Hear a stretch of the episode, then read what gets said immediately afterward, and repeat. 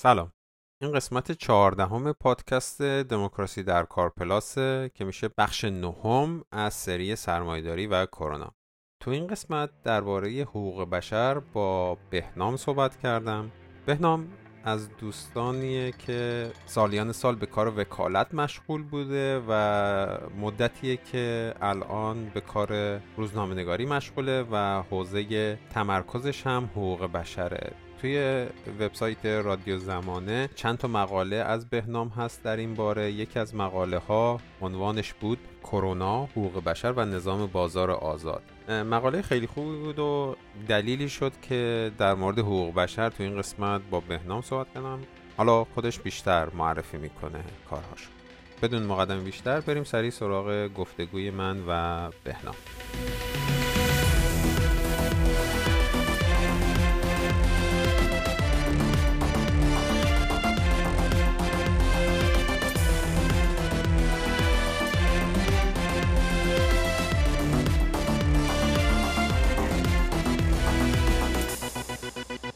سلام بهنام جان. ممنون که لطف کردی و توی این قسمت از دموکراسی در کار پلاس حاضر شدی. من خیلی خوشحالم که تونستیم این مصاحبه یا گفتگو رو ترتیب بدیم که درباره حقوق بشر در دوران کرونا صحبت کنیم. اگه دوست داری می‌خوای یه کمی خودت رو بیشتر معرفی کن برای شنونده ها از خودت بگو از علاقه بگو تا اینکه بریم سراغ بحث امروز.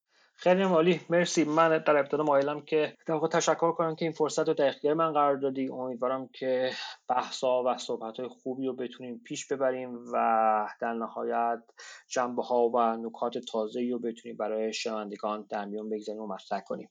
همین ابتدا بگم که من خودم از شنونده قدیمی پادکست هستم و تقریبا تمام این مجموعه پادکست های مختص کرونا کرونا رو در جنبه مختلف و دنبال کردم. امیدوارم که این بحث هم بحث خوب و آموزنده ای باشه برای دوستان. من همونطور که خود شریکه بهنام هستم پیشینم به کارهای حقوقی و وکالت و اینجور داستان برمیگرده ولی در این سالهای اخیر عمدتا روزنامه نگار بودم به عنوان کار. ولی خب دغدغه مسائل اقتصادی اجتماعی عدالت اجتماعی و اینجور داستان ها هم داشتم. کرونا حقیقتش رو بگم. در همینطور مثل خودت و خیلی دیگه احتمالا دوستان و شنوندگان از همون ابتدا یعنی از همون مثلا حساب کنم که ماه فوریه به بعد ذهن منو خیلی اشغال کرد و سعی کردم در عین حراس و استرابی که واقعا عجیب غریب بود و همه ما هم تجربه کردیم سعی کردم که حداقل برای فرار از اونم شده داستان رو بتونم جنبه های مختلفش پیش ببرم و برای خودم بخونم یه خورده. از جمله خب تمام بحثایی که تو کردی و در فارسی دنبال کردم. جست گریختم با توجه به حالا سطح زبانم. چیزایی هم از منابع خارجی خوندم و از جمله مثلا کتاب جیجک و که خیلی سریع مثل فرفره. داد بیرون و خود خب چیزای خوبی داره توش به آره نکات دقیقا. مجموعه خوبی حقیقتا. حالا جدا منابع انگلیسی منابع فارسی خیلی خوبی هم در همین دوران تدوین شدهش. اینا آسو و غیره. ها کاری ندارم. و مثلا در این چند ماه شاید موضوعی که به طور محوری بهش فکر کردم و یه خودم دوارش نوشتم همین کرونا بوده و حقوق بشر بوده و تاثیرات و پیامدهای اقتصادیش حالا به خصوص اقتصاد کلان و اینها. و اون دارم که حالا بحث خوبی رو بتونیم پیش ببریم. بیا از اینجا شروع کنیم که ببین چیزی که ذهن من رو زمانی که کرونا شروع شد مشغول کرده بود این بودش که الان یه وضعیت ویژه‌ای پیش اومده که خیلی از انسانها بین سلامتیشون و حقوق اساسیشون باید انتخاب کنن. اینکه مثلا دولت میاد قرنطینه اعلام می‌کنه شما رو محدود می‌کنه از خونتون مثلا بیرون برید. محدود می‌کنه از این مرز رد بشید. محدود می‌کنه وقتی که دارید میرید از خونه بیرون فلان چیز و فلان چیز رو بپوشید یا ماسک بزنید یا اطلاعات خاصی رو ازتون جمع می‌کنه. این یه جور به نظر من بحرانه برای حقوق بشر دیگه. اون زمان هنوز این بعدش خیلی بزرگ نشده بود که من یه خطری رو حس کردم. ما یه سری حقوق رو داریم خودمون تو این دوران کرونا ازش صرف نظر می‌کنیم که سلامتیمون رو به دست بیاریم. ولی فردای اینکه این بحران تمام بشه این کرونا از دست این کرونا از بین بره شاید دیگه نتونیم اون حقوقمون رو پس بگیریم. یه خطریه دیگه برای مردم و جنبش های مردمیه. تو این دوگانه رو توی این وضعیت بحرانی چطور دیدی؟ آره یکی در واقع همینطور که تو هم بهش اشاره کردیم دوگانه به نظر اصلا کاذب نمیاد و خیلی هم به نظر من واقعی هستش. و تجربه این سه چهار ماه که فکر می‌کنم ما حال شخصا بیشتر از این داستان هم باشه یعنی مینیمم فکر ما یه دو سالی درگیر این داستان خواهیم بود اینه که اینطور به نظر میاد حالا ما که داریم صحبت می‌کنیم بیشتر در کشورهای حالا امریکای شمالی و اروپای غربی و اینها داریم صحبت می‌کنیم. ولی با این یعنی با ارجاع به فرهنگی که داریم درش زندگی می‌کنیم به نظر میاد که مردم یعنی عموم مردم به خصوص حالا در ماهای اول ترازو به سمت انتخاب سلامت بوده. یعنی افراد داوطلبانه حاضر شدن بخشی از حقوق و آزادی های تو پرانتز حالا بگم مدنی رو به دولت ها واگذارن از سفرات صرف نظر کنن نمی‌دونم برنامه مسافرتشون رو کنسل بکنن رفت آمدشون مختل بشه یا بپذیرن که تلفن هاشون مثلا ترک بشه از جانب این و اون و چون برنامه شخصیشون پارتی بوده مهمونی بوده هر چیزی بوده رو مثلا ما تو ساختمون ما مهمونی بود همون اوایل یکی از ساکنین بلافاصله زنگ زد پلیس و پلیس اومد و و خب یه مهمونی مثل تجربه شبیه ما که در جمهوری اسلامی مهمونی می‌گرفتیم بود. یعنی مثلا یه چیز مخفیانه صدای ضبط اینجا هم همینطور بود موزیک می اومد بعد مثلا بعد طرف زنگ می‌زد پلیس و اینها. خب ولی می‌بینی که مردم میپذیرن. یعنی میپذیرن که پلیس بیاد یعنی میپذیرن مثلا همسایه ها فکر می‌کنن که آره باید پلیس دخالت بکنه نمیشه مثلا تو ساختمانی که مهمونی بگیره در حال حاضر. و این به نظر میاد که آره مردم اینو پذیرفتن که بخشی از حقوق آزادی مدنیشون به دولت ها بارگذار کنن و اینکه سلامتشون تامین بشه. من خودم هم فکر می‌کنم که خوشبختانه متاسفانه در زمره این دست آدم هستم. یعنی فکر می‌کنم که سلامت عمومی یک مسئله بسیار مهمه. از شنبه حقوق بشریش هم میشه بهش نگاه کرد و این سیاست دولت ها رو در واقع تایید کرد اما با یک امای بزرگ که همون چیزی که تو اشاره کردیه در نبود جنبش های مستقل یا در نبود قدرت چگونه میشه این حقوق واگذار شده به دولت ها رو بعد از این داستان پس گرفت. اصلا با چه مکانیزمی با چه سازوکاری؟ یک پرسش خیلی جدی و بنیادی هستش. ولی در حال حاضر بله این دوگانه دوگانه خیلی اصلا کاذبی نیستش. خودت می‌دونی مثلا در بریتانیا به نیروهای پلیس اختیارات گسترده‌ای داده شد. نیروهای پلیس می‌تونن افراد رو بازداشت کنن. در اسرائیل گفتش که میاد در توانایی و امکانات موساد سرویس دستگاه اطلاعات خارجی اسرائیل استفاده شد و خب در آلمان در کانادا امریکا و روسیه چین در تمام اینها نرم ابزارهای جدید شنود و ردیابی و نمی‌دونم با فناوری های جدید هوش مصنوعی و تشخیص چهره و تمام اینها به کار گرفته شده و داره میشه. تازه اینا بخشی است که ما احتمالا فقط خبراش میشه ما الان می‌بینیم آره. دقیقاً. ما نمی‌دونیم واقعا چه اتفاقی افتاده اون پشت پرده. و اینکه تا چه ممکن واقعا چند دهه طول بکشه تا بفهمیم که ما در چه روزگاری زندگی کردیم. و این چیزی که تازه به نظر خیلی ابتد... سطح داستان هستش. آره ببین آخه این دادن اختیارها اختیارهای ویژه به دولت ها ما چاره ای نداشتیم. چون تمامی ابزارهای مبارزه با این بیماری مبارزه با گسترش این بیماری دست دولت ها بوده. اگر مثلا ما تجربه های استثنا مثلا توی ایالت کرالای هند که تو قسمت قبلم راجبش صحبت کردیم و بذاریم کنار. اکثر کشورها اون کامیونیتی ها اون شبکه های بین مردم طی دوران نئولیبرالیسم به نظر من انقدر دیسمنتل شده از بین رفته که خود مردم الان توانایی شبکه سازی برای مقابله با همچین بحرانی رو ندارن.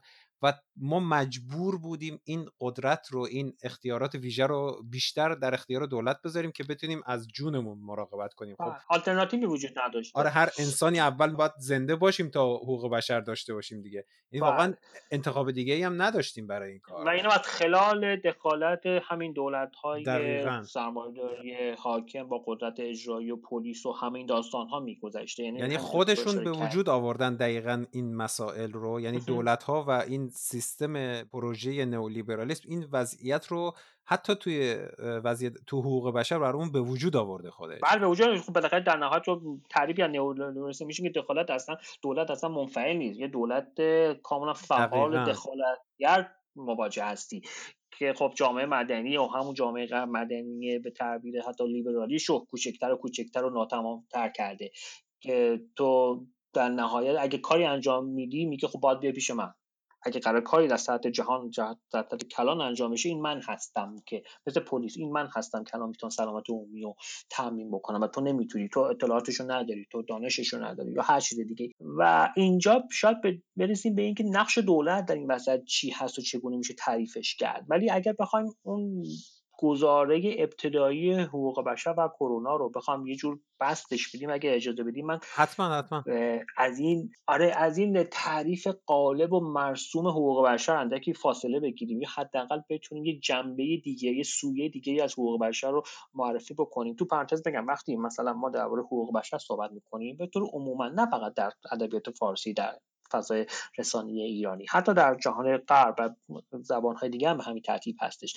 وقتی میگن هیومن رایت یا میگن دوقادولوم یا هر با تعبیر حقوق بشر افراد مخاطب عموما حقوق نسل اول یا همه حقوق لیبرالی و آزادی های مدنی سیاسی رو میاد تو ذهنش. معنی شکنجه آزادی رفت آمد حق مشارکت سیاسی احزاب و این تمام اینها چیزهایی هستش که مستلزم عدم دخالت دولت دولت کاری در زندگی شخصی من نداشته باشه در گرایشات سیاسی من نداشته باشه. اینها میاد تو ذهن ما.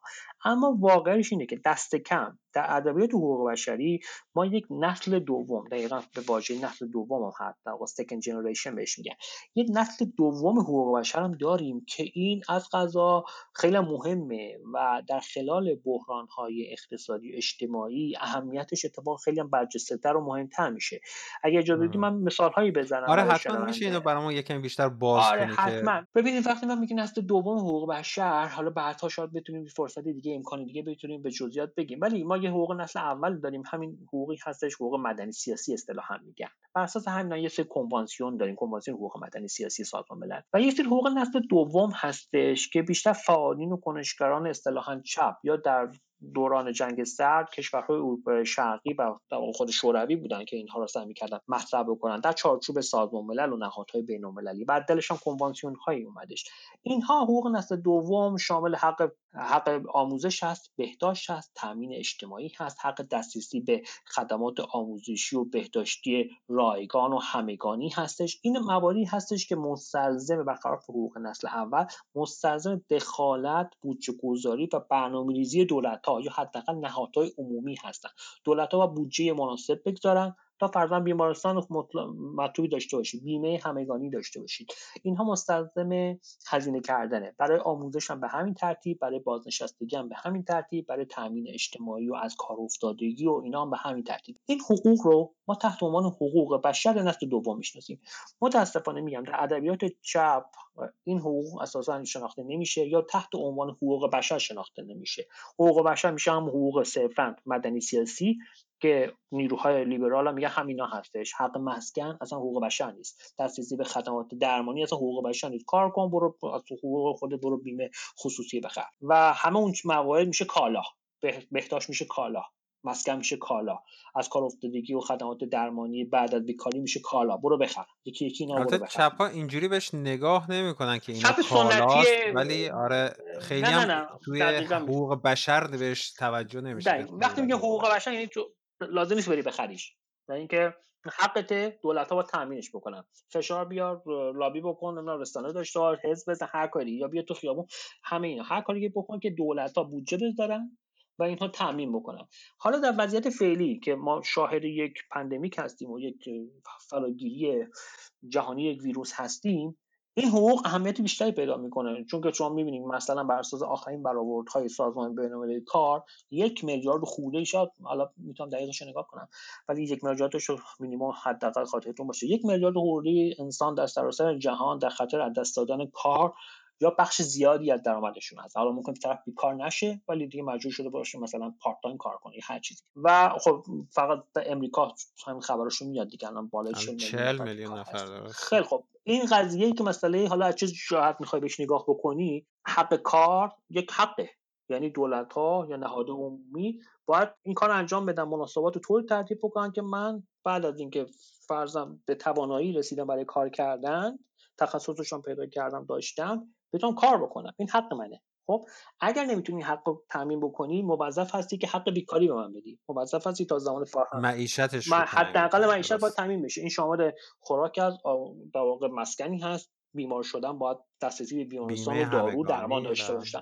اینها هزینه هستش. خیلی خب اینها رو ما تحت عنوان حقوق بشر معرفیش می‌کنیم و به باور من در خلال بحران هایی از این دست اهمیتش بیشتر میشه و اهمیتش به عنوان حق بیشتر میشه و مستلزم این هستش که کنشگران مدنی فعالین سیاسی رسانی و غیره. حالا هر کسی که به نوعی داره دخالتگری می‌کنه در وضعیت فعلی یا فکر می‌کنه به زعمش باید این کار انجام بشه باید بر روی این امور به عنوان حق دست بگذاره و دولت ها رو ملزم بکنه که این حقوق رو تعمین بکنن. حتی حتی به قیمت اینکه دولت ها به نوعی مشروعیت داشته باشه. حالا شاید در ادامه بتونیم این داستان بپردازیم آره ببین ما وقتی که این همه حقوق رو به عنوان وظایف دولت تعریف می‌کنیم به عنوان حقوقی که دیگه کالا نیستن دیگه نباید در مناسبات بازار آزاد براش قیمت تعمین بشه کالای عمومی یا کامن گود حالا من حتی ب... نمی‌خوام اسم کالا رو برای اینا استفاده کنم. برای یه سری همون حق شاید بهتر باشه.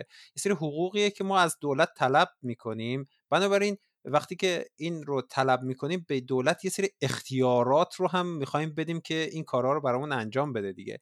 خب حتی تو این دوران کرونا که این گفتم اون دوگانه اینجا خیلی به وجود اومده و ما یه سری حقوقی رو که شاید همون حقوق بشر نسل اول بوده ما دست خودمون داشتیم و همیشه می‌خواستیم داشته باشیم اومدیم اینا رو داوطلبانه صرف نظر کردیم. آره صرف نظر کردیم ولی اون حقوق بشر نسل دوم هم از دولت ها به اون صورت به دست نیاوردیم. ولی در آینده و همینجوری هم که از لحاظ سیاسی اگه نگاه کنید تو خیلی از کشورها اتفاقاتی افتاد که شاید برگشت پذیر نباشه بعد از کرونا.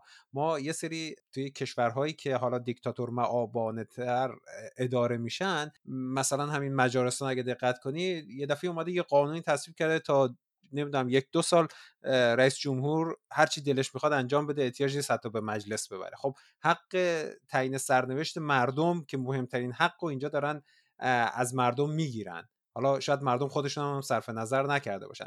یه سری دیگه مثلا حق اختیار من نسبت به اطلاعات شخصیم اطلاعات داروییم اطلاعات بیماریم و مثلا همین اطلاعات کوکی های اینترنت کجا میرم کجا رفتم کجا هستم نمی‌دونم چه سایتی رو باز کردم اینا رو الان دولت ها دارن جمع می‌کنن که بتونن با مجموع اینها بیمارها رو ترک کنن و بتونن نه فقط دولت ها شرکت ها میدی گوگل و شرکت ها اینا طرح مشترک دادن برای همین کار. خب ما الان یه خطری برای وجود داره که آقا ما داریم یه سری چیزها رو از دست میدیم که بعدها واقعا نمیشه به این سادگی به دست آورد. ما سالیان سال توی خیلی از کشورها براش خون داده شده براش تلاش و جنبش های اجتماعی زیادی گذاشته شده. تو این وضعیت رو چطور می‌بینی؟ چجوری ما می‌تونیم برگردیم به یا اینکه بریم حتی بالاتر بتونیم حقوق اساسی یا همین حقوق نسل دوم رو هم از دولت ها بگیریم. آره، به نکته دقیقی اشاره کردی. واقعیتش اینه که این وسط بی برو برگرد بدون شک. نه فقط دولت ها بلکه قدرت و شرکت های تجاری بزرگ دارن منافع کلانی می‌برن. یعنی یک فرصتی یک موقعیتی پیش اومده که تو بتونی یک سری کارهایی انجام بدی که قبلش نمی‌تونی.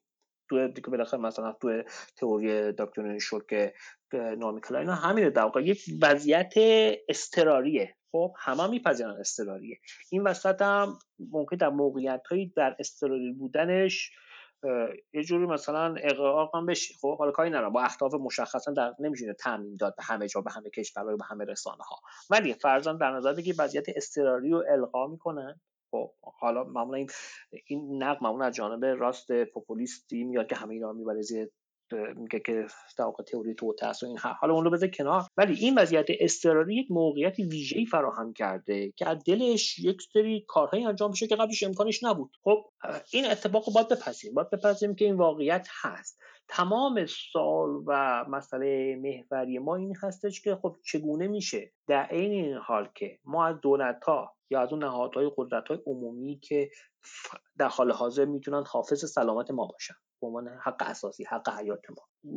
چگونه ما این قدرت رو به اونها میدیم؟ چگونه بشه این آزادی حقوق ازشون بگیریم یا نظارت و کنترلی داشته باشیم؟ این خیلی مسئله اساسیه. و فکر می‌کنم در اگه پاسخ کوتاهی داشته باشه این فقط در گرو سازماندهی و در پیش بردن جنبش های اجتماعی هستش که بتونه کنترل و نظارت داشته باشه. و این تنها راهی است که اینم فقط در کشورهای امکانش هستش که یک حداقلی از آزادی ها وجود داشته باشه. یک دموکراسی حالا با هر تعبیر نیمبندی وجود داشته باشه که تو بتونی دست به سازماندهی بزنی که بتونی با قدرت و قدرت ها و شرکت ها باشی یا خود دولت باشه یک نظارتی داشته باشی. یا بتونی اینها رو سو بکنی کنترلی بکنی بتونی اینها دادگستری مستقلی داشته باشی. اصلا مسئله مسئله همون کشورهاست دیگه. چون تو کشورهای دیکتاتوری که آلردی اصلا هیچی کلا پاسخگو آره این حقوق وجود نداشتن همین حقوقی که ما داریم بله. ولی همین در همین جواب همین کانادایی که من زندگی می‌کنم اروپای غربی که شما دارین زندگی می‌کنین یا در امریکایی که می‌تونید در واقع دارم ملت زندگی می‌کنم و درگیر این داستان هستن چون بالاخره یه پدیده جهانی هستش رفتار دولت هم کم و بیش مشترکه. یعنی شما با وجود تمام تفاوت ها الان مثلا ایران و ترکیه و برزیل و امریکا و چین و اینها همه اینها به نوعی دولت ها در این کشورها یک جور مشروعیتی پیدا کردن قدرت های جور مشروعیتی پیدا کردن. مردم هر روز می‌بینن که خب نخست وزیر چی گفتش اون فلانی چی گفتش رئیس جمهورشون چی گفت وزیر بهداشت چی گفت. درست مسخرهشون می‌کنن درست هزار تا نقدم بهش هست ولی در نهایت حرف شنوی دارن. این خطرناکه. در می‌تونه جنبه خطرناک هم داشته باشه ولی خطرناک هم هست یعنی به واقع خطرناک هم هستش. اما یک نیرو آلترناتیو در این جوامع تنها وظیفه‌ای که در حال حاضر داره اینه که بتونه در این وضعیت اضطراری یک سری مکانیزم و سازگارهایی تعریف بکنه که برای نهادهای قدرت بتونه نظارت داشته باشه یا بتونه اینها رو مهار بکنه. و اینم مستلزم دو تا چیز هست. یک اینکه یه حداقلی از آزادی ها وجود داشته باشه. دو یک دستگاه قضایی یک دادگستری یک حداقلی از این امکانات و تدابیر حمایتی پیشینی وجود داشته باشه. و اگر در خب کشورهای حاشیه‌ای یا کشورهای به نوعی حداقل های آزادی های مدنی سیاسی اینا وجود نداره. مثال خاورمیانه. این داستان خودش اصلا یک پدیده دیگه ایه دیگه و در نهایت به تثبیت قدرت در اون کشورها می انجام به خاطر همین من فکر می‌کنم که ما در فردای این بحران حالا اگر مثلا دو سال سه سال دیگه ازش در اومدی با تمام پیامدهای ویرانگر اقتصادیش ما کماکان فکر می‌کنم که شاهد قدرتگیری بیشتر احساب و جریانات راست و پوپولیس هستیم. از خلال تقویت خود نهاد قدرت خود نهاد دولت. و نهاد دولت شاید یک پدیده ای هستش که در حال در تقویت هستش و افراد قدرت و مشروع عمومی رو میپذیرند و هرچند که این پیامدهاش این وظیفه نیروهای پیشرو مترقی و رادیکال در این کشورها هستش که بتونه با ارجاع به این آزادی های حداقلی در این کشورها مهار بکنه. خیلی جالب این حرفی که زدی. الان یه وضعیت حتی تنزی پیش اومده که همین راستگرایان و پوپولیست ها همیشه اینا دولت رو می‌زدن.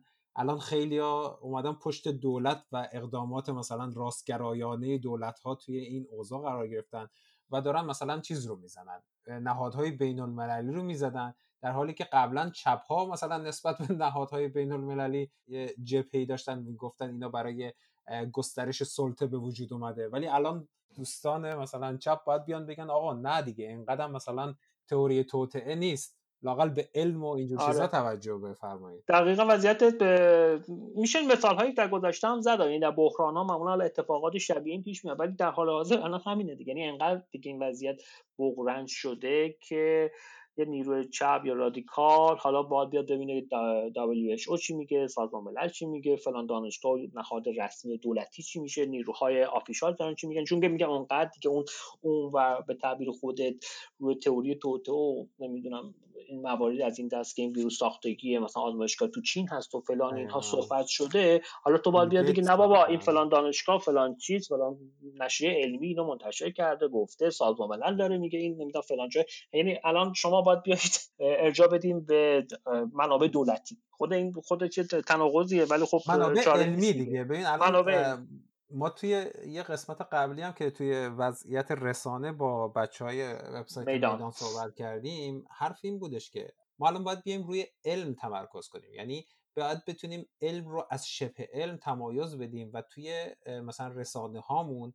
این رو برای مردم و برای دوستانمون توضیح بدیم که آقا این مسئله ای که ما داریم ازش حمایت می‌کنیم به خاطر اینکه مثلا سازمان بهداشت جهانی گفته نیست به خاطر اینکه اینو اینو اینو این پشتوانه علمی براش قرار گرفته. آره ولی خب از اون برم میگم از اون برم خب بحث اینه که دیگه همه ما میپذیریم که اون در واقع اون پژوهش علمی فلان دانشگاه هم در اکثر موارد پشتش فاند یه خصوصی داره. یعنی یعنی همیشه خب ما مثلا می‌گفتیم که آقا اینو ول کن این شرکت دارویی صنعت دارو یکی از کثیف‌ترین صنایع جهانی هستش. یعنی پشت تمام این پژوهش های ظاهرا علمی میلیاردها میلیارد سود سهام آره، شرکت دارویی خیلی سخت شده. ولی مثلا آره. این حرفو می‌زنی میگی بابا تو تو خودت داشتی پارسال مثلا می‌گفتی که بابا این پژوهش علمی ول کن. مثلا این همش تش چیزه یعنی آخرش به این فلان منافع فلان سرمایه‌دار می فلان سهامدار می‌رسه. ولی در حال حاضر چاره ای نیست.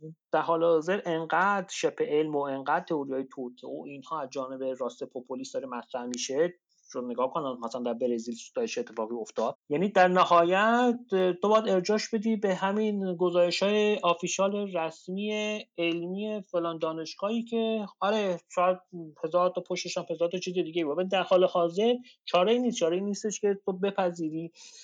حداقل اعتماد رو بتونی ارائه بدی. ببین نه اینکه حالا همه چیزی که سرمایه پشتشه دروغه نمی‌دونم اینا نه. تشخیصش سخته. خیلی. و هر چقدر این بحران بیشتر پیش میره تشخیصش سختتر میشه.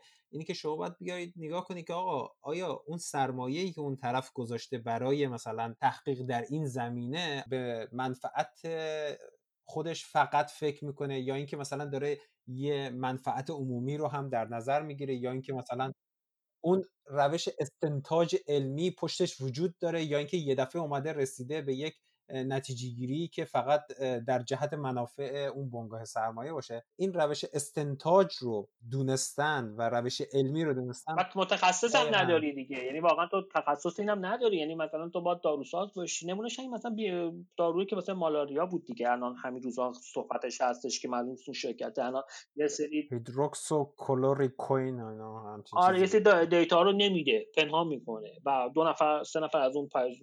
کسایی که اون پژوهش منتشر منتشر کرده بودم مقالهشون رو پس گرفتن. گفتن نه این غلط بوده اشتباه بوده باید دقیقا جزئیاتش رو اجازه چون بنگاه اجازه نمیده از اون نتایج استفاده مستقل بشه. آره همچین حال هم... کاری به این جزئیات نده همچین فضایی واقعا کار دشواره شفاف نیستش. هزار تا فاکتور و عامل وجود داره که تو باید تشخیص بدی در این حال دچار توری توتی نشی.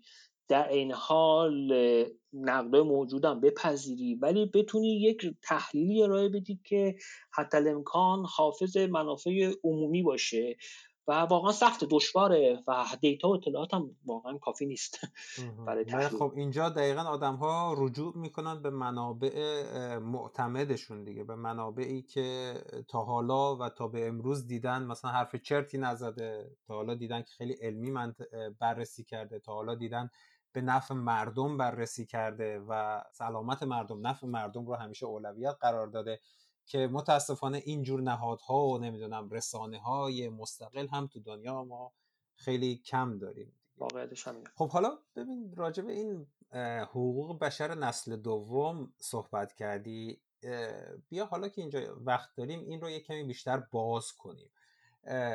این حقوق بشر دقیقا چی هن؟ چجوری به دست میان و الان توی بحرانی که به وجود اومده گفتی که واقعا راه پس گرفتن حقوقمون همون جنبش های مردمیه. توی دنیا هم داریم می‌بینیم یواش یواش داره این خلع موقتی که برای جنبش ها پیش اومده بود داره از بین میره و دو مرتبه جنبش ها دارن پا می‌گیرن.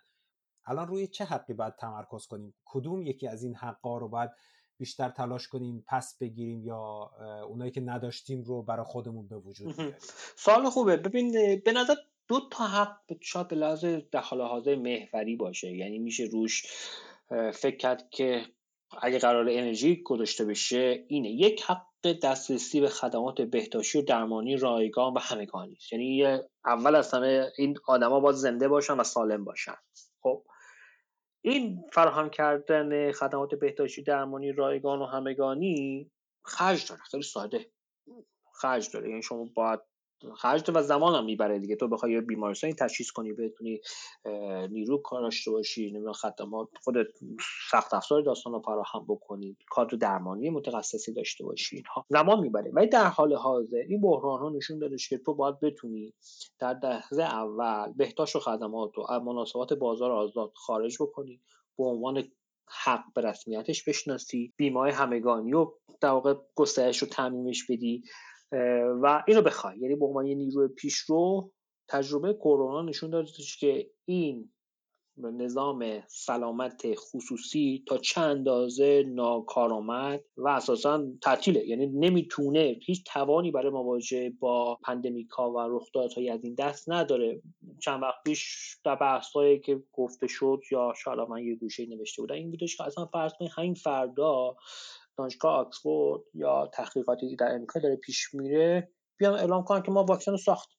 واکسن درستی هم فرض همه اینا فکر درست هیچ شک و شبه و تردیدی هم بهش نداشته باشیم تئوری توته هم توش نذاریم فکر کنیم همه مراحلش به لحاظ علمی هم رفته و تایید شد و مثلا الان اپریل سال 2021 هست واکسن مثلا آماده هستش. شما اصلا می‌تونید تصور بکنید که جدا از این که از مناسبات بازار این واکسن رو خارج بکنید جدا از مناسبات سود و سرمایه و سهام شرکت دارویی و بهداشتی اصلا تو می‌تونی تصور بکنی خارج از این که این بتونی با pandemic و بتونی با کرونا مبارزه کنی. این واکسن یا هر داروی دیگه به تعبیر ما باید به طور رایگان همگانی در اختیار حداقل با 70 درصد انسان ها در جهان قرار بگیره تا در نهایت امید داشته باشی که بعد از یه فاصله معقول حالا نمی‌دونم بتونی کنترل بکنی یا اگه تازه واکس همه درست باشه دیگه مثلا جهش ژنتیکی نداشته باشه فلان اینا همه فرضیه. بحث ما در اینجا اقتصادی است. اینکه جدا از مناسبات بازار این در واقع واکسن باید یا این دارو ارائه بشه. یعنی این چیزیه که الان تو ذهن مردم هم هست دیگه. هیچ کس حتی فکر نمی‌کنه که این واکسن بیاد تو بازار و هر کسی که پولش بیشتر باشه فقط بتونه بگیره. دقیقا. یعنی همه یعنی در حالی که همه آدما همین الان که میرن داروخونه پول میدن. خب؟ یعنی همین الان طرف میگه پول میده. ولی وقتی یک اتفاق اینطوری میفته می‌فهمه که ای اصلا برای چی باید دارو کالا باشه؟ خب اصلا آف کورس باید رایگان همگانی باشه. و تو نمی‌تونی جلو این همهگیری رو بگیری جدا از اینکه بتونی اینو از حالت کالا بودن خارجش بکنی. خب خرج اینو کی می‌خواد بده؟ خرج این داستان و تحقیقات علمی و آزمایشگاه و دکتر و پزشک و واکسن و سوزن و همه اینا رو. یا اصلا نقل یا زدن این, این تو مثلا 6 میلیارد آدم بخوای واکسن بزنی اول خب یه پروسه یه پروسه احتمالاً دو ساله خواهد بود. بعد یک سازوکاری باید داشته باشی. خب احتمالاً پول می‌خواد. این پول از کجا تامین میشه من یا شما میگیم که با دولت ها بدن. اوکی؟ دولت ها با بودجه بذارن. از کجا بودجه بذارن؟ بودجه خدماتیشون رو ببرن بالا. سیاست ریاضتی رو بذارن کنار فرضاً به جایی که بیان خرج تشخیص صنایع نظامی بکنن از اون بردارن به یکی بدن. خب بود پول که هست. یعنی مشکلی مشکل نبوده. پول نیست. دقیقا. اصلا دیدیم توی این بحران Black Lives Matter آمریکا که پلیس با اون همه تجهیزات داره میاد تو خیابون. بعد دو ماه پیش پرستار مثلا کیسه زباله پوشیده. آره. دقیقا مشکل مشکل خیلی موقع صحبت نبود منابع هست تخصیصه. تموم شد رفت یعنی بود پول انقدر فراوون هست. الان اصلا الان جاش نیست بخوایم آمار ارائه بکنیم. ولی می‌تونیم به عنوان فرض بگیم که منابع مالی مسئله نیست. بحث اینه که یکی اون بالا نشسته که این منابع مالی رو در راستای منافع عمومی هزینه نمی‌کنه. اگه تو قدرت داشتی در راستای منافع عمومی هزینه می‌کردی می‌تونستی که بهداشت و خدمات رایگان رو مثلا تامین بکنی همه کشورها بانک مرکزی اروپا فدرال رزرو آمریکا توی همین بحران برای جلوگیری از بحران بیشتر اقتصادی اومدن چقدر نقدینگی تولید کردن یعنی بله. نمی‌دونم 20 درصد حتی شاید بیشتر دقیقا خاطرم نیست نقدینگی یعنی پول بله. چاپ کردن و خب این پول ها می‌تونست و حالا کسی بودجه هم میارن ولی این کسی بودجه رو حالا سوال اینه که حالا بحثی خود دور میشیم که ولی اشکال نداره. اون کسی بودجه رو باید مکانیزمی باشه که از کانال ریاضت اقتصادی نکن جبران بکنن که دوباره باز هزینهش بره بر دوش هاشینشین ها و حداقلی های جامعه. یعنی بحث اینه که اون کسی بودجه که فرضاً دولت کانادا قرار سال دیگه داشته باشه رو کی تامین بکنه؟ از کجا تعمین بکنی؟ از سیاست و ریاضت اقتصادی می‌خوای تعمین بکنی؟ مثلا مثل تو یونان و اینا چه اتفاقی افتاد؟ یا اینکه نه می‌خوای بیای تکس ثروتمندان رو ببری بالا. حالا از بحث دور میشیم. ولی اگه برگردم به پرسش ابتدایی تو بر روی چه حقی میشه دست گذاشت؟ در حال حاضر آنچه که اهمیت داره حق دسترسی همگانی به بهداشت و خدمات رایگان هستش. و این حق اساسی هستش که باید حالا پاری از رژیم های حقوقی اینو دارن. فرضاً در جایی که من یا شما زندگی می‌کنیم من اگر خوشم برم بیمارستان یک دلار هم خرج نمی‌کنم. یعنی اگه حداقل این گذشته نیروهای پیشرو در این کشور تلاش کردن و این حق به رسمیت شناختن که در کانادا دارو نه ولی خدمات درمانی پزشک پزشک خانواده و پزشک متخصص بیماری عمل هر چیزی داشتم رایگانه دائما هر چیزی دیگه. اینو در خیلی کشورها نیست. حالا نیروهای اون کشورها باید به نظر برای این انگوش گذاشته بشه. حالا خیلی جا اساسا خود این یک خواسته مهمه.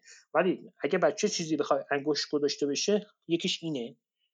دومیش که به نظر به همین اندازه مهم هستش حق کاره خیلی ساده. یعنی این نیروهایی که بیکار میشن بخشش به جهت بحران نظام سرمایه دارید که حتی قبل از زمستون سال 2020 هم اوضاعش در بحران بود. یعنی شما آمارها رو نگاه بکنید ببینید که یه وضعیت مطلوبی نداشته با همون حتی سرمایه داری بحران بحران در هر مقطع به مقطع دوره به دوره در یه وضعیت مطلوب نبود. خب این داستانم باعث شدش که در تمام فاکتورها یعنی شما تولید ناخالص ملی رو در نظر بگیری نرخ بیکاری و کسی بودجه بقیه رو بگیری ما در یک بحران قرار داریم. همین دیروز یک گروه پژوهشی تحقیقاتی در امریکا اعلام کردش که دولت ایالات متحده یعنی در واقع نظام اقتصادی امریکا از ماه فوریه گذشته وارد یک بحران فراگیر اقتصادی شده. حالا تو اون گزارش رویترز من دیدم ولی خب فاکتورها و نشانه هاشو اومد و بررسی کرده کاری وارد بحث اقتصادیش نمیشم. چند ماه پیشم خود بانک جهانی حالا به عنوان یک نهاد مالی مرتبط با بالاخره سازوکار مالی مسلط اومد گفتش که پیش بینی میشه که 60 میلیون نفر به زیر خط فقر خط مطلق فقر بره حالا خط مطلق فقر فقرم اینطوری تعریف کردن که یک دلار و 90 سنت یا کمتر. در حالی که خب ما می‌دونیم یه جور شبیه آمارسازی های جمهوری اسلامی بگیم 60 میلیون نفر. چون صدها میلیون تن دیگه صدها میلیون تن دیگر هستن که با درآمدی اندکی بیشتر از این یعنی فرضاً طرف روزی دو دلار می‌گیره از این گذاشتن کنار. خب؟ آیلو اوایل ماه اپریل یه گزارشی داد و گفتش که یک میلیارد و 600 میلیون تن نیروی کار جهان در خطر جدی از دست دادن کار کار خودشون منابع درآمدی خودشون یا حداقل بخش های خیلی قابل ملاحظه درآمدشون. هستن این طرف یا پارت داره کار می‌کنه یا دیگه مثلا با 30 درصد نیروی کار در اون کارخونه میگرده یا هر مرکز خدماتی دیگه داره میگرده. و این یه رقم بسیار بالا یک میلیارد و 600 میلیون نفر واقعا فاجعه جهانیه.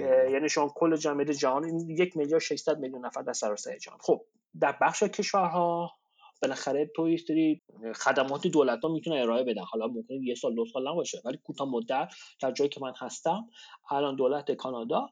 دو هزار دلار کانادا به تمام افرادی که حالا یه شرایطی داره. از جمله حالا کاری ندارم. سال گذشتهش حداقل 5000 دلار درآمد داشته باشن و در دو هفته گذشته مثلا درآمدی نداشته باشن یا زیر هزار دلار درآمد داشتن پرداخت می‌کنه. ولی خب قرار تا کی پرداخت کنه؟ مثلا قرار 6 ماه یه سال چجوری باشه؟ حالا جدا از این برخی از این کشورها توانایی دارن که کمکایی از این دست رو ارائه بدن. از جمله در اروپا کره و غیره. ولی واقعش اینه که دولت های میلیاردها آدم میلیون صدها میلیون نفر در کشورهای دارن زندگی می‌کنن که اساسا همچین خدماتی وجود نداره.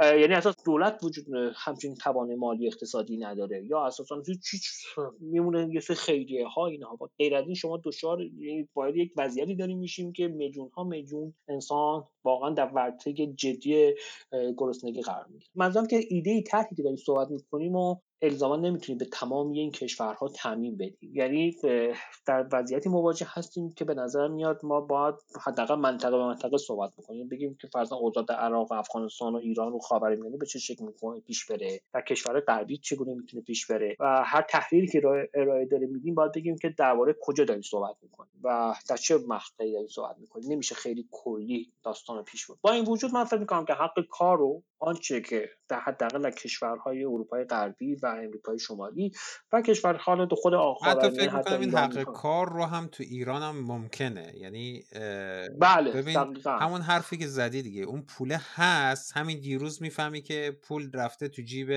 یه کسی که همین چند وقت پیش دولت یه بنگاه بزرگ و شکر هفت تپه رو برداشته بود. نه شکر هفت تپه رو داده بهش. بعد بله. یک میلیارد و 300 میلیون دلار هم پول گرفته. نمی‌دونم یک میلیارد خورده ای ببخشید نمی‌دونم چقدر ولی نزدیک یک میلیارد دلار پول گرفته تو بازار آزاد فروخته.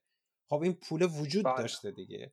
توی من به نظر واقعا این حق کار رو دولت ایران در توانش هست انجام بده. ولی خب به دلیل همون فساد سیستماتیک بله چون ببین خرج هزینه دخالات منطقی ایران مثلا من تو می‌دونیم چقدر نه. مثلا می‌دونم چه خرج بودجه نظام ایران چقدر نه. یعنی هیچ اطلاعی نداری که الان وضعیت به چه شکله. خب تو اون ساختار هزار تا عامل سیاسی دیگه هم وارد میشه. یعنی عوامل انقدر با هم دیگه مخلوط و پیچیده هستش. ولی در بله همونجا قبول دارم. یعنی در همون خاور یعنی همون حق هم... بهداشت و حق کار لازمش یه تغییر اساسیه توی مسلما مسلما ولی در همین کشورهایی که ما داریم داریم زندگی می‌کنیم هم اینجا مسئله خیلی خیلی جدی هستش. یعنی افرادی که در خیابان هستن الان یا حرف که سر داستان در اعتراضات تبعیض نژادی و در آفریقایی تبارهای امریکایی و خیابان هستن. ولی خب واقعش اینه که همه اون افراد درست پلاکارد دارن میگن که جان سیاهان هم مهم هست. ولی هزار تا خواسته اقتصادی دیگه هم هست. تبعیضات نابرابری ساختاری و اقتصادی هم الان در خیابان ها داره فریاد زده میشه. این خواسته مثلا همون تبعیضات ساختاری اقتصادی قسمتیش باعث اصلیش همونه. اگه نظر من بخوای من شخصا داستان بیشتر از اون که نژادی ببینم اقتصادی باید تحلیل کرد. یعنی اگه ما صرفا بر اساس سویه های نژادی بخوام خیلی انگوش بگذاریم واقعیت اینه بخش زیادی از واقعیت رو ندیدیم. اون تبعیض های ساختاری نابرابری های سیستماتیک رو اصلا تحلیل نکردیم. برسو به واسطه و به اعتبار اون تبعیضات من میگم سلطه طبقاتی دیگه. یعنی سلطه طبقاتی قشر مسلط بر جامعه بله. که از طریق اقتصاد اعمال میشه. بله بله. حالا منظورم که همین الانم ما شاهد شکیری این جنبش ها هستیم که بر روی این خواستا این حق کار رو تعمین حق کار رو به عنوان یه حق مطرح می‌کنه به عنوان یه حق حقوق بشری ممکن اسمش اصلا ممکن ندونه ممکن ترمش آشنا نباشه ها. ولی میگه که آقا من بیکار شدم. تقصیر خودم نبوده بیکار شدم. حالا تو میگی بیماری بوده من بیکار شدم. ولی من فکر کنم واقعا اگه بیماری هم نبود یعنی واقعا این کووید 19 هم نبودش باز بحران فعلی نظام اقتصادی جهانی در دچار بحرانی بود که تعداد زیادی از آنها بیکار بشن یا بالاخره پیش می بالاخره, بالاخره به زودی پیش بله و اصلا بس بس مثلا این که حتی این داستان پیش اومده نظام مالی جهانی نتونسته منو سیر بکنه. نتونسته یعنی تو که اینقدر داشتی از این نظام تعریف می‌کردی و بحبه چهچه می‌کردی یه بحران سه ماهه داره میزنتت زمین و یک میلیارد و 600 میلیون آدم در واقع در خطر دست دادن کارشون هستن یعنی به لحاظ پیشینی تدبیری اندیشیده نشده بوده برای بحران که بتونه یه بخش زیادی از آدما رو در واقع بتونه ازشون حفاظت و حمایت بکنه حداقل های معیشت و زندگی دارو باشه بهداشت باشه خونه ای باشه این کاری باشه محافظت بکنه. مثلا این دو تا یکی در حق بهداشت و خدمات درمان و دو خود کار. یعنی تو بتونی سازوکار داشته باشی. نظام سرمایه‌داری میاد میگه که آقا شما بیکار شدی به خاطر من نیستش به خاطر اینکه یه بیماری یه چیز پیش نشده اتفاق افتاد. بس مثلا اینکه نه حتی قبل از اونم دچار بحران بودی تو خب. اما الان که بیکاری به این حد وسیع فرزن در امریکا رسیده. حالا با هر تعریفی 15 میلیون نفر بیکار شدن تو برای اینکه این آدما رو بین 40 خورده میلیون نفر آدما ببری سر کار نباید منتظر بشی که دوباره مکانیزم طبیعی نظام بازار کار خودش رو بکنه. ممکنه خب 10 سال طول بکشه. این مثلا من چیکار بکنم؟ خب تو تو دولت با الگویی که فرزن در همون بعد از نیودیل هم بعد از روزولت هم سری صحبت بود اینکه دولت بیاد مشخصا خود چا یادم تو این بحث چیزا مطرح کردیم بحث محیط زیست و مثال پاکستان رو فکر داشتی می‌زدی که پروژه های محیط زیستی رو بیا ببر بیا این کار انجام بده. یا اصلا بیا بیمارستان بساز. خب بیمارستان می‌خواد بسازی؟ آره مهندس می‌خواد نمی‌دونم کارگر ساده می‌خواد هزار تا چیز دیگه هم می‌خواد حقوقدان هم می‌خواد. خیلی خب بیا این هزینه پول که هست. که مشکلی که واقعا میگه پول هست. منابع مالی که هست. بیا خب خرج جایی بکن که به نفع سود مردم بشه. حالا اینو می‌خواستم بگم. دور زدیم رسیدیم به اینجا. بذار حالا من می‌خواستم یه حق دیگه ای بهش اضافه کنم که این حق تشکلیابیه. شاید مثلا تو یه مرحله پایین تر از این دوتا حقی بود که تو گفتی. اینکه ما هر چیزی که توی این 60 70 سال گذشته بعد از جنگ جهانی دوم توی دنیا تو همه کشورها از دست دادیم از اینجا نشأت گرفت که متشکل نبودیم. یعنی همه چیزی که قشر کارگر بعد از رکود بزرگ تو آمریکا به دست آورد به خاطر این بود که طی اون شرایط مجبور شد متشکل بشه. مجبور شد زیر یک پرچم برای به دست آوردن حقوقش مبارزه کنه و این تشکل رو سیستم سرمایه‌داری توی 60 70 سال گذشته از همون گرفت و تو همه جای دنیا سختتر و سختتر کرد برای مردم و برای کارگرها و برای نیروی کار که متشکل بشن. البته به نظر من خب این باید اول کار داشته باشی تا بتونی متشکل بشی دیگه توی مثلا محیط کار و اینا. ولی این چیزی که ما هم توی سالیان سال گذشته از دست دادیم و طی همین پروژه نئولیبرالیسم تشکل زدایی یکی از اون مهمترین تمهیداتشون بود برای اینکه بتونن سلطه خودشون رو گسترش بدن و اجازه ندن ما بتونیم باشون مقابله کنیم. که اینم به نظر من اگر ما بخوایم روی یه نکته دیگه ای علاوه بر اینا تمرکز کنیم اینه که باید بتونیم حق متشکل شدن رو پس بگیریم تو خیلی جاها که از همون گرفته شده و سعی کنیم از همین امروز این تشکل ها و این کامیونیتی ها این اجتماع ها توی نقاط مختلف دنیا توی محلمون توی شهرمون توی محل کارمون توی هر جایی که یک گروه انسان با هم دیگه همکاری می‌کنن کاری رو انجام میدن این تشکل ها رو به وجود بیاریم چون همینان که فقط می‌تونن حقوق ما رو محافظت کنن یا اگر بشه پس بگیرن. بله به نکته دقیقی باز اشاره کردی. واقعیش اینه که خب همین قدرت چانه زنی از بین رفته دیگه. فقط ایران از بین نرفته که در همین امریکا و اروپا و اینها از بین رفته. و خب چگونه از بین رفته؟ خب وقتی تو اتحادیه و سندیکای کارگری نداشتی از بین رفته. بارها خود در برنامه خود به برگشتی یک گذر تاریخی زدی به بعد از بحران بزرگ مالی امریکا در واقع دهه 20 و همینطور در ادامهش در دهه سی و که بعدش سیاست های روزولت و نیودیل و معامله بزرگ و اینها. خب اون هزینه که دولت روزولت اومد روزولت که عجیب خودش که هزینه نکرد که. اون, اون از کجا هزینه شد؟ خب رفت سراغ یک درصدی های جامعه. خب چجوری رفت؟ با, با چه مکانیک با چه فکری رفت؟ واقعیت اینه که پیشبرد اون برنامه که ما همچنان به عنوان یک الگو ازش نام می‌بریم و الان میگیم که خب دولت های سرمایه داری چیزی شبیه اون رو باید به کار ببرم در برای مواجهه با بیکاری فراگیر که بیان خود دولت رسن وارد بشه نهاد قدرت عمومی خوش رسن وارد بشه افراد رو ببره سر کار. پروژه های بزرگ محیط داشته باشه پروژه در راستای خدمات منافع عمومی داشته باشه. تو خود امریکا در همون اوایل دهه سی بسیاری از پروژه بزرگ ساختمانی یا حتی نشنال پارک ها و پارک های ملی و خیلی پروژه بزرگ امریکا که هنوز هم بعد از چندین دهه الان دارن بهش افتخار می‌کنن محصول همون دوران هست. محصول محصول در واقع سیاست دخالت مستقیم دولت هزینه کردنش از بودجه های عمومی از مردم 11 میلیون آدم اون موقع رفتن سر کار. 11 میلیونی که بیکار شده بودن. برای جمعیت اون موقع امریکا واقعا رقمی بزرگی بود. اما یه بخش داستانه. واقعیت داستان همین چیزی که تو داری میگیه اینکه پیشبرد چنین برنامه بزرگی حقیقتا بدون فشار اتحادی ها و سندیکای کارگری قدرتمندی نظیر CIO نمی‌دونم اون اسمش چی بود AFL و اینا اصلا در دهه سی آمریکا اصلا ممکن نبوده. یعنی شما یه سندیکا و اتحادیه کارگری داشتی. خب بله اون موقع هم شما در نظر بگیرید که مثلا هنوز در 15 سال بیشتر از انقلاب اکتبر اینا نگذشته بود. یعنی تو فضا فضایی بودش که بله قدرت داشتن در آلمان در اروپا همه اینها قدرت های نیروهای چپ داشتن قدرت می‌گرفتن پیشروی می‌کردن. و در خود امریکا این فضا وجود داشت و کار نیروی کارگری صنعتی بزرگی وجود داشت این اتحادیه وجود داشت. حالا امروز چی؟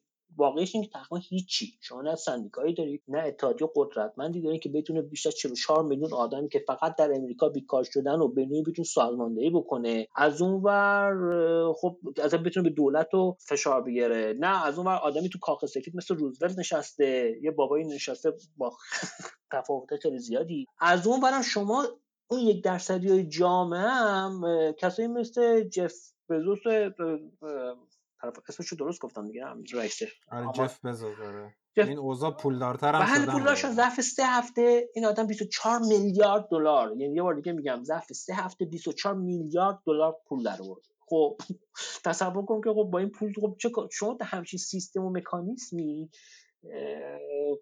واقعیت اینه که اصلا نمی‌دونم میمونه چگونه باید برخورد بکنه. شما نه سندیکایی دارید که بیکن بتونه اینو جمع بکنه. و اگه قرار کاری انجام بشه این قدرت چانه زنی که داریم از صحبت می‌کنیم خب از قبل باید ایجاد می‌شد.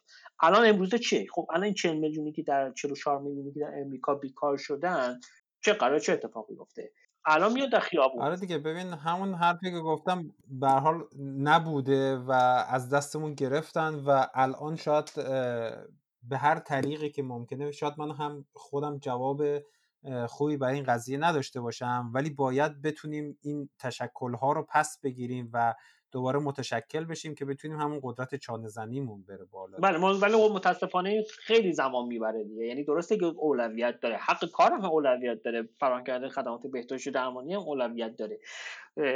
ولی کاری که در برابر نیروهای پیشرو در جهان هستش واقعا کار خیلی بزرگی است درباره این توی اون قسمت با درباره جنبش های مردمی با, با میترا کمی صحبت کردیم. شاید یه روز فرصت بشه این بحث رو یه کمی بیشتر باز کنیم. دقیقا خیلی practical تر بگیم که چه کارهایی میشه کرد.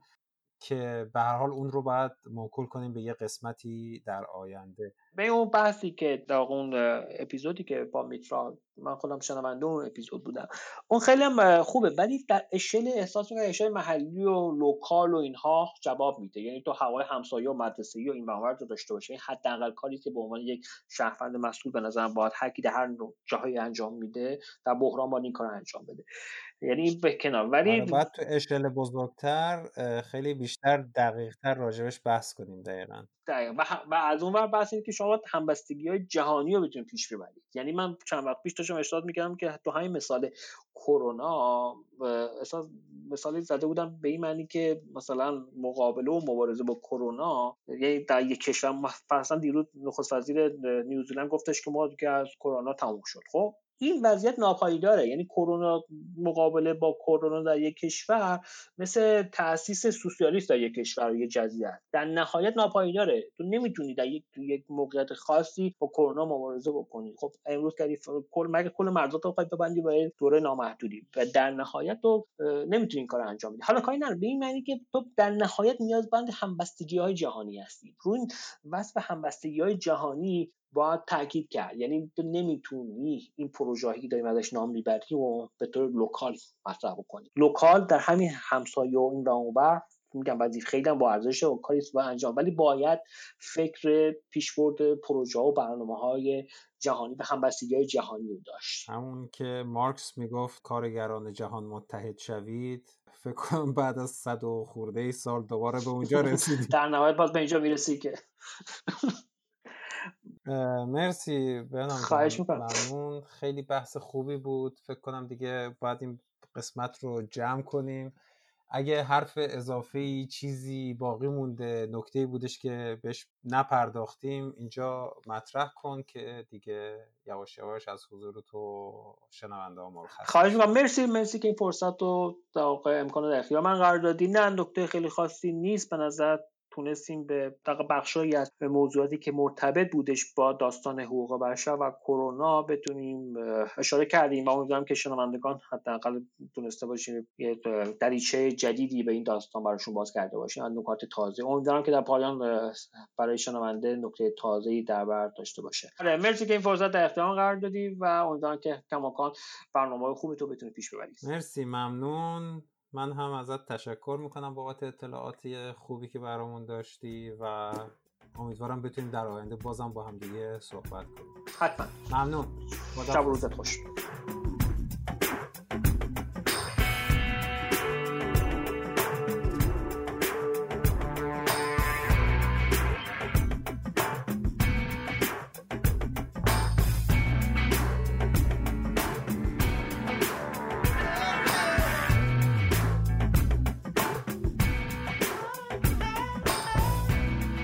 ممنون که این قسمت رو گوش دادید. این قسمت چهاردهم از پادکست دموکراسی در کار plus. بخش نهم از سری سرمایه‌داری و کرونا بود که در مورد حقوق بشر و کرونا با بهنام صحبت کردم.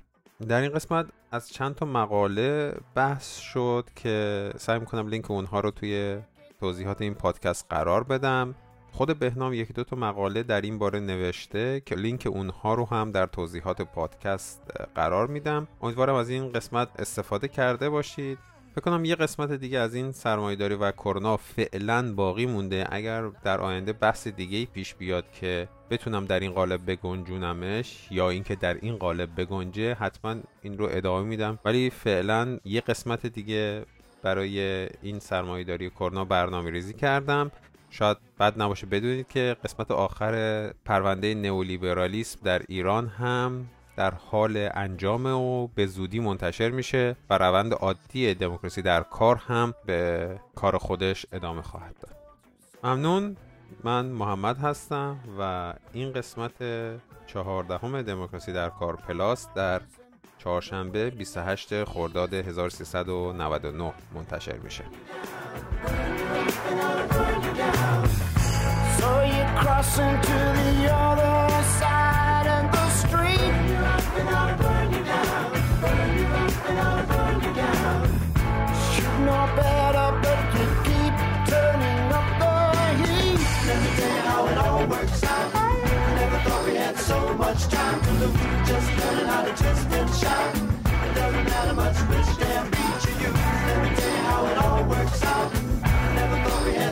much time